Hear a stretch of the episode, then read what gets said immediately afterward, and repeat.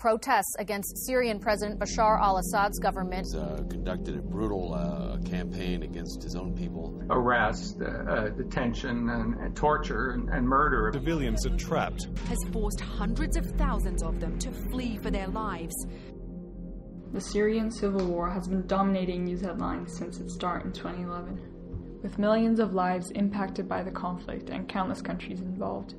It has oftentimes been called the worst humanitarian crisis in the 21st century. And rightly so. It has caused mass destruction of homes and infrastructure that is estimated in the hundreds of billions of dollars and has killed more people than we'll ever truly know. Millions of refugees escaped the country in fear of the violence, giving up their lives for a war that was never theirs to make sacrifices for. We aren't doing enough to deal with this, and this isn't the kind of problem you can ignore. It involves the whole world and should be treated with that kind of urgency. And passing its 10 year anniversary this March should finally make the ending of this conflict a priority. But first, let's look into this war's origin. How has this conflict come to be in the first place? Well, looking back at it now, although oppression in the country did pave the way to a rebellion, the roots of this war started in Tunisia in December of 2010 the birthplace of what is called the Arab Spring. The self immolation of Mohamed Bouazizi, a Tunisian fruit vendor, set off a chain reaction of protests through the country, decrying corruption, and eventually, they succeeded in overthrowing their government. Hundreds of protesters took to the streets, then thousands. And in the face of batons and sometimes bullets, they refused to go home day after day, week after week, until a dictator of more than two decades finally left power. Following this revolutionary event, a surge of new hope ignited many other countries in North Africa and the Middle East to rise up against their governments and fight for freedom.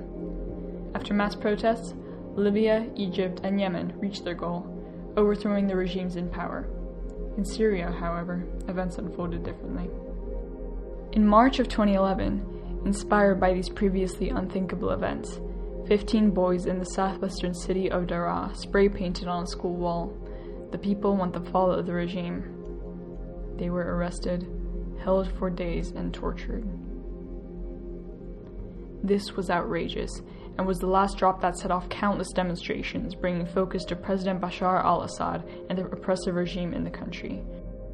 For generations, the people of Syria lived under the forceful rule of the Assad family, inevitably leading to protests just like back in Tunisia.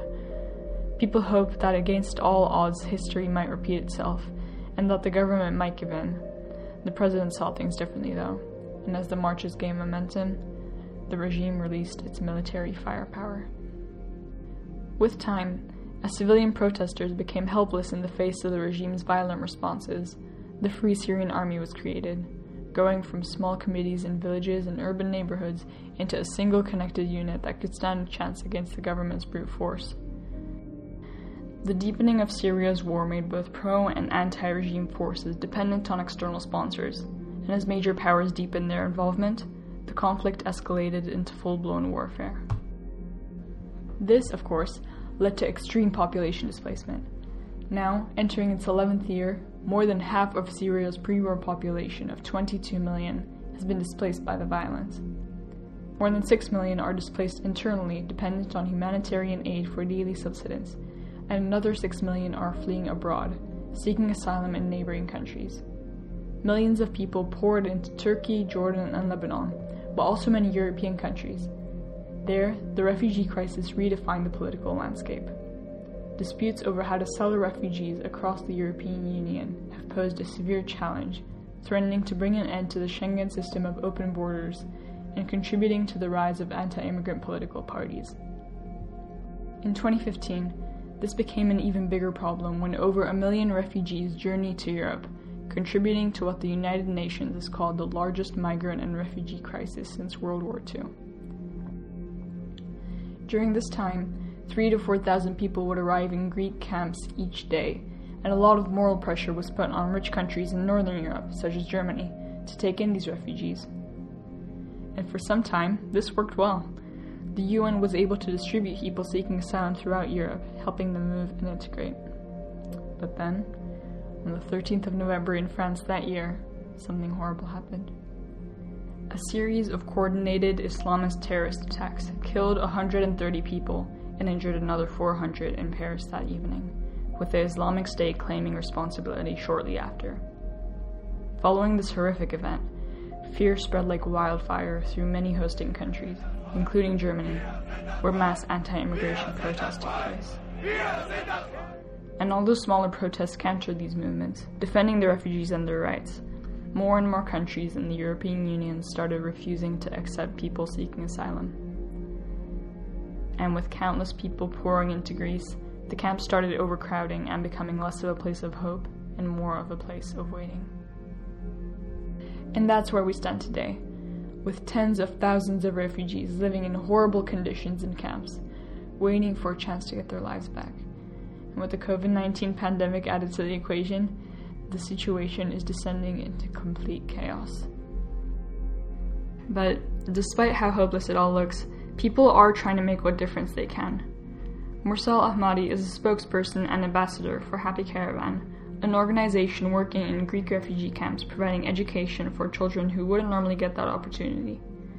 As a refugee herself, she has gone through many of the horrors that people migrating have had to face.